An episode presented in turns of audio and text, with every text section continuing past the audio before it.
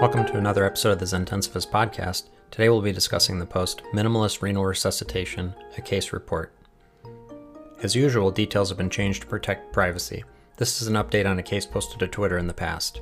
A middle aged woman with a past medical history of hypertension presented to the emergency department with dysuria, decreased urination, and malaise. She rapidly developed severe hypotension with mean arterial pressures in the 40s and was resuscitated with 4 liters of normal saline. Initial workup is notable for acute kidney injury with a creatinine five times higher than her baseline, though there were no indications for renal replacement therapy identified, and a urinalysis suggestive of urinary tract infection. She admitted to the ICU due to hypotension. A bedside echocardiography on admission reportedly shows normal LV and RV systolic function. You're evaluating the patient on night rounds, which is about 10 hours after admission in that echo, and the nurse reports oliguria with less than 10 mL of urine per hour and they note that nephrology consultants recommended continued normal saline at 150 mLs per hour. Should they hang the bag? Anyone knowing my biases can imagine my answer was a resounding no. But let's evaluate this patient further. Starting over. One of the challenging pieces of handoffs in medicine, whether it be ED to ICU or within your own team, is making sure to evaluate with a fresh perspective. Vitals are notable for a mean arterial pressure of 66 to 68 with no pressors, heart rates in the 90s, and a respiratory rate of 24. The patient is encephalopathic and only awakens to noxious stimuli. Her capillary refill time is 5 to 6 seconds, and this was done by the same method as was done in the Andromeda shock trial. There's a video included at the post that describes this method.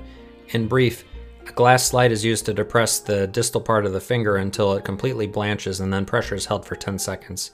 Thereafter, capillary refill time is measured this patient is encephalopathic with oliguria and altered peripheral perfusion. This patient is in shock. Because the map was hovering above the cutoff of 65, shock was not previously diagnosed. If we follow the Andromeda shock approach, the next step would be to assess fluid responsiveness.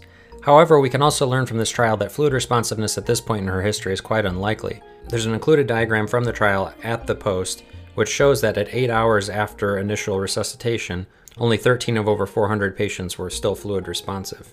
Further review of medical records revealed this patient was on four antihypertensives at home. We tested a higher MAP goal, 75 in this case, with peripherally administered vasopressors. Within two hours, urine output rose to 50 mLs per hour and incrementally rose to 100 mLs per hour over the course of the shift. Total duration of vasopressor therapy was about 48 hours.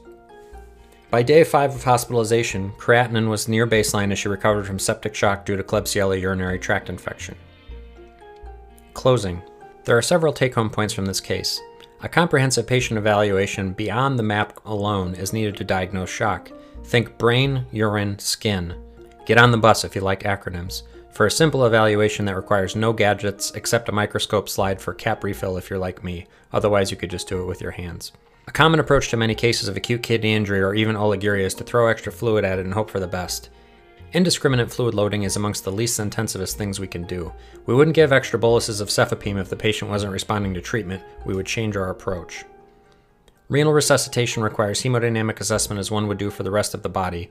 Unless the preload is raising the stroke volume, this is for naught. Going a step further, a fluid liberal strategy may be associated with worse outcomes in acute kidney injury, as shown by a recent feasibility trial. While higher MAP targets aren't broadly supportable, there is a rationale for it in select cases for patients with chronic hypertension more so if you're a fan of subgroup analyses, or to protect renal perfusion pressure. This patient was in overt shock with the map at the traditional goal, so a trial was reasonable. Had it not helped, I would have reverted to the prior goal and performed further investigation to find out why the perfusion was altered. One could have subsequently considered an inodilator test, as was done in the Andromeda shock protocol. Thanks for joining us for another episode of the Zentensivist podcast, and we'll see you next time.